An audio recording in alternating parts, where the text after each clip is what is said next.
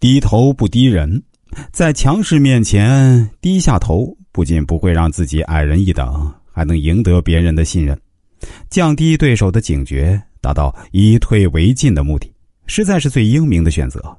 被称为“美国之父”的富兰克林，年轻时啊，曾去拜访一位德高望重的老前辈。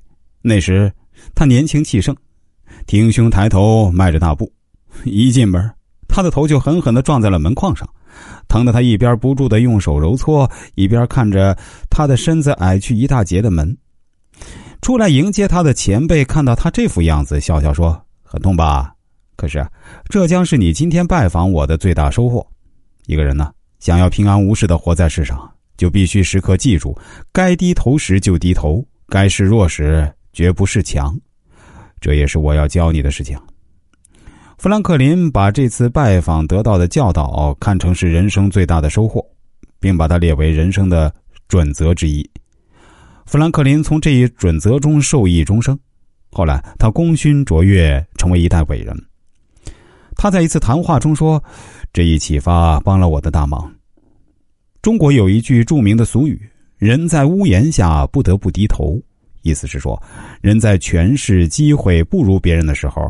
不能不低头退让，没错，大丈夫能屈能伸，低头不低人，这是以退为进的大智慧啊。同时啊，绵里要藏针，要变被动为主动。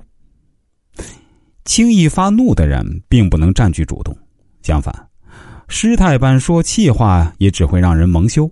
所以在与小人较量时呢，一定要头脑冷静，不要被他的三言两语啊就给激怒了，而要绵里藏针。征服对方于无声之中，这样才能真正的变被动为主动。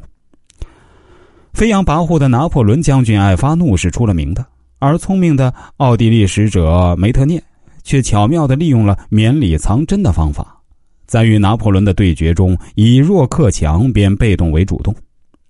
在拿破仑亲俄战争失败后，俄、英、普等国组成反法同盟军，开始了反攻战争。拿破仑虽然仍然取得了一些战役的胜利，但总的趋势还是每况愈下。而此时，法国的盟国奥地利的态度则变得十分暧昧，一面积极备战，一面以停止结盟相威胁，向拿破仑提出种种条件。但拿破仑断然拒绝了这些条件。一天，拿破仑在德累斯顿的马尔戈利宫会见奥地利使者梅特涅。拿破仑腰悬宝剑，腋下夹着帽子。威仪十足的接见了梅特涅，他想借此机会威胁梅特涅，并且探听他最近和沙皇俄国会谈的结果。